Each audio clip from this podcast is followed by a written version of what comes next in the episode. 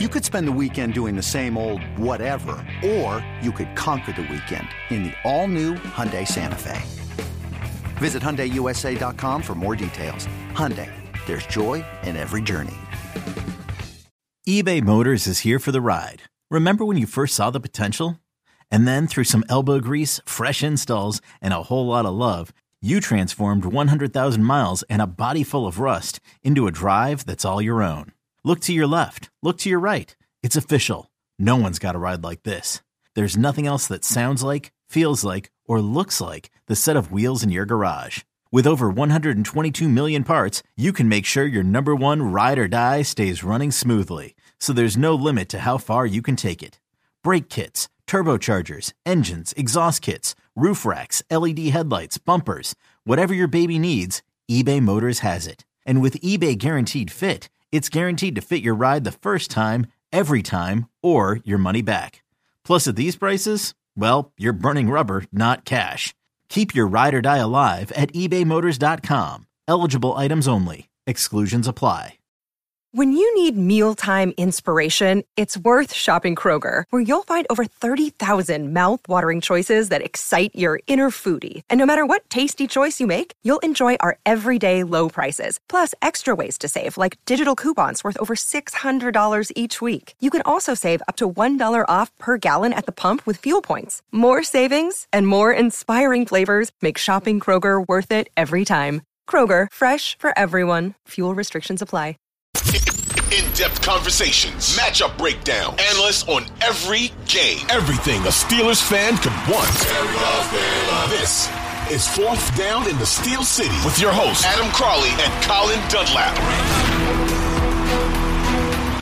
Fourth down in the Steel City. I have now forgotten what episode it is. Nine. Episode Oh. nine. But Colin's smart. It so says it Colin right knows. above your head if you're watching the video feed. No way. That is what that says. Uh huh. Steel City. Fourth down in the Steel City, episode nine. He's calling. He's a smart one. I'm Adam. I'm just here for my looks on an audio podcast. Colin, before we dive into the nitty gritty of the Pittsburgh Steelers versus Jacksonville Jaguars game coming up, Yeah. And before we get into some Deshaun Watson talk, but not inundate you with Deshaun Watson talk, I had somebody arguing with me on social media that Huh. dropped, first of all, they said, actually, and then in a follow up tweet, said my first name. And I feel like both of those things are fairly disrespectful. What say you? Yeah. Yeah. I, I, I'm with you. Anybody that drops that, that's almost as bad as a pal or chief or one of those sort of things. But the actually, actually, Adam, that is a, I'm correcting you and I'm telling you with 100% certainty that I'm certain that you're uncertain about this issue. That's what that means. That's exactly what that means. And then I reply with a retort, and I get hit back with, Well, Adam, which was not a respectful Adam. It was a let me talk down to you, Adam. So I got it doubly from the same person on social media. That's Oh. almost like whenever you get hit with a per the last email, Oh, you know, that means, oh, yeah, moron. I'm trying to get back to you again. Oh man, yeah, yeah. As per my last uh correspondence, I'll reiterate. That's another Mhm. one. Reiterate is another one. Uh translation, I've already told you once, and I'm tired of having to tell you any more times, and this will be the last one. Well, the thing that I hate most, dislike most, I really don't use the word hate, but what I dislike most out of anything is when someone tries to correct you Oh, and they're wrong. It's like, eh, case in point, you think back in Steeler history, if you say, eh, you're talking on your talk show or something, and you say, well, remember that time when um, Plaxico Burress caught the football and spiked it, and he was not down. And somebody will call in or text and say, well, that was Cedrick Wilson, actually. No, no, it wasn't. It was Plaxico Burress. There's No, nothing worse than when a corrector has the wrong information, and you're right to begin with, because then what it does, it forces you to question yourself about the Yes. correct information for a moment. yes. It, it- anybody that does that in real life, I ah man, that is my absolute number one pet peeve. When someone tries to correct you and they're not correct. I'm with you a million percent. I cannot stand that. And it happened recently to me when Dorin was hosting the show. I was with Dorin by ourselves on the morning show last week, the week before, whatever it was. And Diontae Johnson got his contract. And I reported doing the headline that it was a three year deal. And I had three people tweet me and say, no, no, no, no, no. It was a two year deal. And I had to kindly pull up the Steelers' own press release to remind them that they were all wrong. But you know what it did? The next headline I read, I was nervous. I just said, oh, it's a $54 million deal or whatever it was. Right. You start to question yourself when you know you're right. Then you, whenever you're positive you're right, you triple and quadruple check it. Mm-hmm. That's when you turn into AJ Burnett and you go with the S T F D to that person. Then then you don't feel bad about about telling them to just shut the hell up. The reason I bring this up is yes. to say that I am I'm really you guys are lucky that I'm here today. Um, it was quite the blow to my ego. My delicate sensibilities were offended. I was triggered, and it's just a miracle that I was able to make it to this podcast today. Speaking of triggered, that's a word Deshaun Watson's like to use. And Deshaun Watson, this is crazy to me, Colin. What has happened here with Deshaun Watson getting the 11 game suspension now? And I don't know how much we want to dive into it and get into the full meat of this on a Steelers related podcast here. But the thing that I've gotten a lot on social media is, well, you wanted to see Ben Roethlisberger succeed, so you can't say anything about Deshaun Watson it's a total false equivalency. It's totally whataboutism, and it drives me up a wall. And this gives a platform to be able to retort to that. The Steelers had Ben Roethlisberger under contract, considered trading him, legitimately did shop him. There was a report out there that they almost agreed to a deal with the 49ers.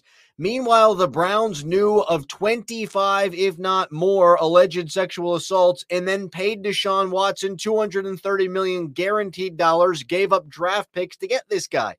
It's not the same situation. No, and the thing about it is, I wanted Ben Roethlisberger. I advocated for Ben Roethlisberger to be suspended for at least a year. So that being said, I don't. There's no hypocrisy on my end. I thought the guy should have been suspended for a year. And I was perfectly, and you could roll the tape if you want, perfectly fine with the Steelers releasing him if that's what it took. I thought that, you know, even if it came back to where he won Super Bowl somewhere else, fine. Uh, but I thought the NFL was far too lenient on Ben Roethlisberger, just as I think the NFL is far too lenient on Deshaun Watson. Um, it is, it's, this is just, this is bizarre to me that it feels like the protection of women is, and this isn't some like sort of woke cause. And I'm not somebody that stands outside places with a picket line or picket sign and tries to, and I'm not some advocacy group kind of guy. I'm just not. I take everything independently, case by case basis. But the need to intertwine this is something other people want to do. So I'll play along here. I, it just feels like women aren't that protected all that much by the NFL whenever there are crimes against them or even alleged crimes against them or alleged crimes is enough here because we're not talking about a court of law we're talking about a separate governing body which is the national football league uh, policy you know the, the behavioral policy so i, I just I, I don't get it i don't think that 11 games is at all enough i think a nice round number is a season and everybody can relate to a season and you're gone a year. And the thing about too that one thing that people keep infusing into this who are like sort of pro Cleveland people are, well, he's already missed a year. Well, he did it of his own accord. right. You know? Yeah, and he missed a year and and this is one of the things I was arguing with people about on Twitter, Colin. The Houston Texans, I know Deshaun Watson didn't want to be a Texan. It doesn't mean he still wouldn't be in Houston right now if it weren't for the sexual assault allegations. They didn't need to kowtow to his whims. They didn't need to capitulate. They didn't need to move him. And who's to say Deshaun Watson actually wanted to leave Houston in the first place and wasn't just pulling an Aaron Rodgers? Hey, I want money and I want to be happy with my money and I want to be paid as a top quarterback, yada, yada, yada. It's hard to go back and say what would have happened without the sexual assaults. But what has undoubtedly happened now is Deshaun Watson, and we can use the word alleged. That's probably the safe way to do it. Deshaun Watson allegedly sexually assaulted his way to Cleveland. He got out of Houston because they didn't want to deal with it anymore. He lands in Cleveland where he gets 230 million guaranteed dollars and now the NFL suspends him not for a full season. He's going to play 6 games this year if he stays healthy. That is remarkable to me that somebody could be accused of what he's doing and not just make it out, right? Because we know money, we know means it helps you get out of these situations. We've talked right. about it before. Not only just get out of a situation, Deshaun Watson has failed upward to the point where now he is in so much better of a situation. You can't even compare the two things.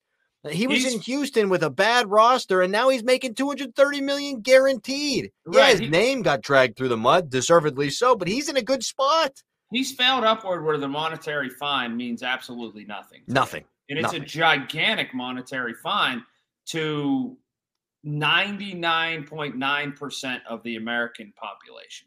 Uh, it's it's wild to me. I we're gonna look back on this situation and say, I I don't understand. There's never gonna be a time where you look at this and say, I understand how it happened that way.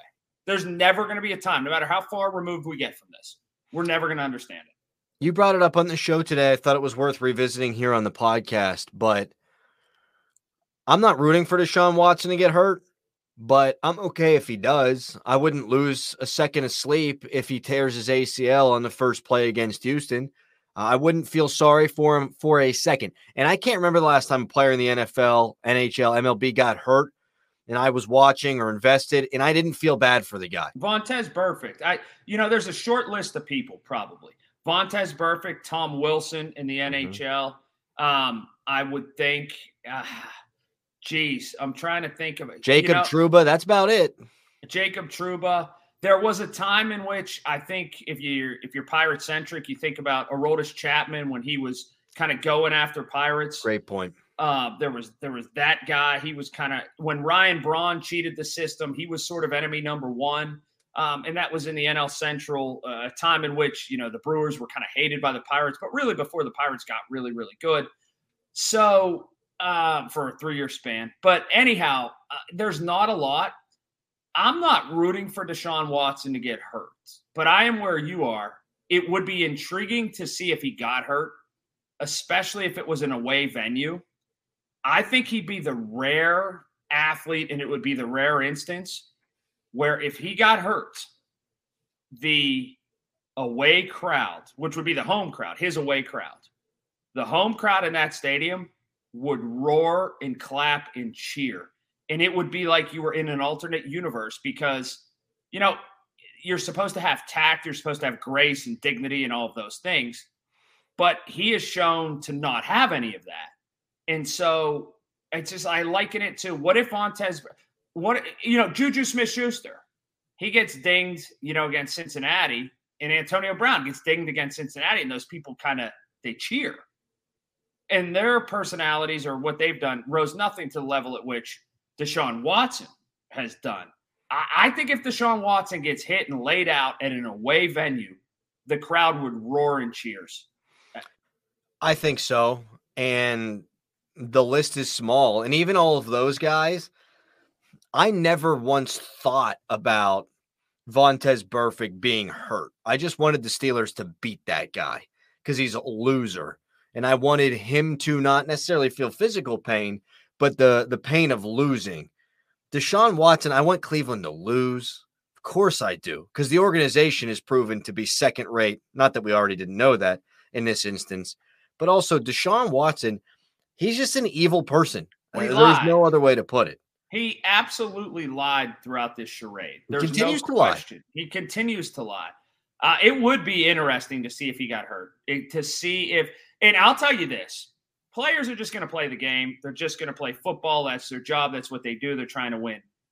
I think on road trips, especially, and maybe even some home games uh, in in and around town or whatever, wherever he is, I don't think he understands how people are going to be out for blood.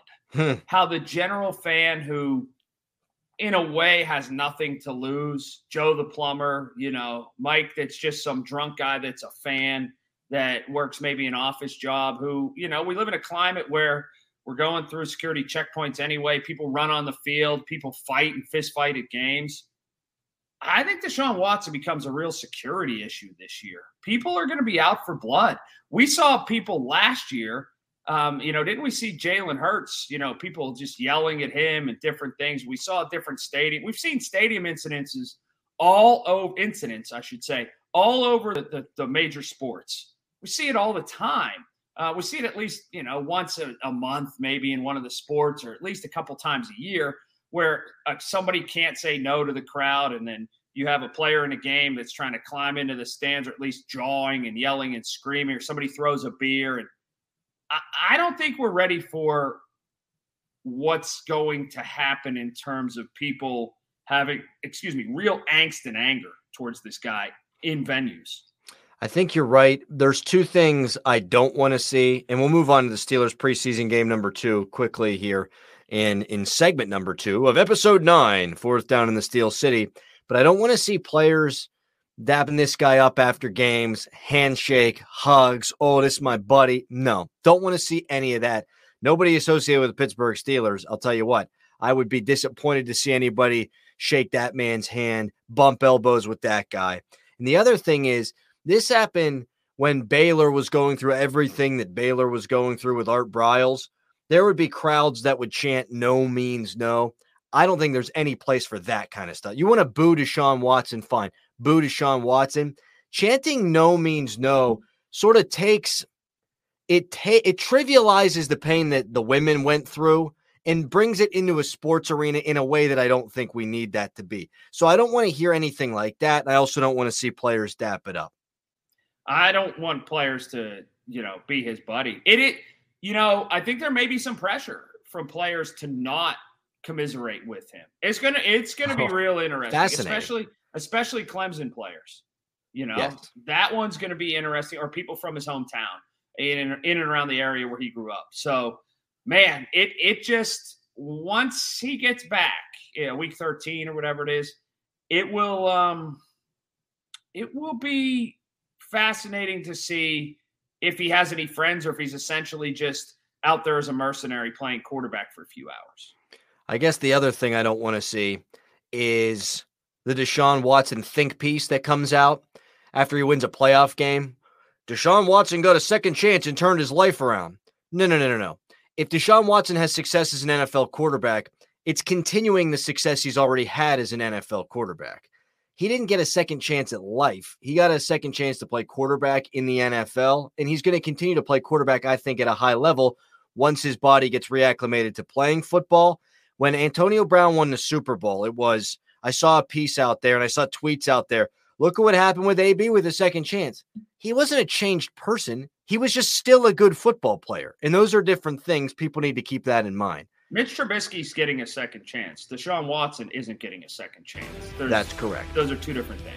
And that's your transition so that we can get the hell off this. I didn't want to do this. I promise. I didn't want to do that, and then we did it anyway, and it's my fault, but that's fine.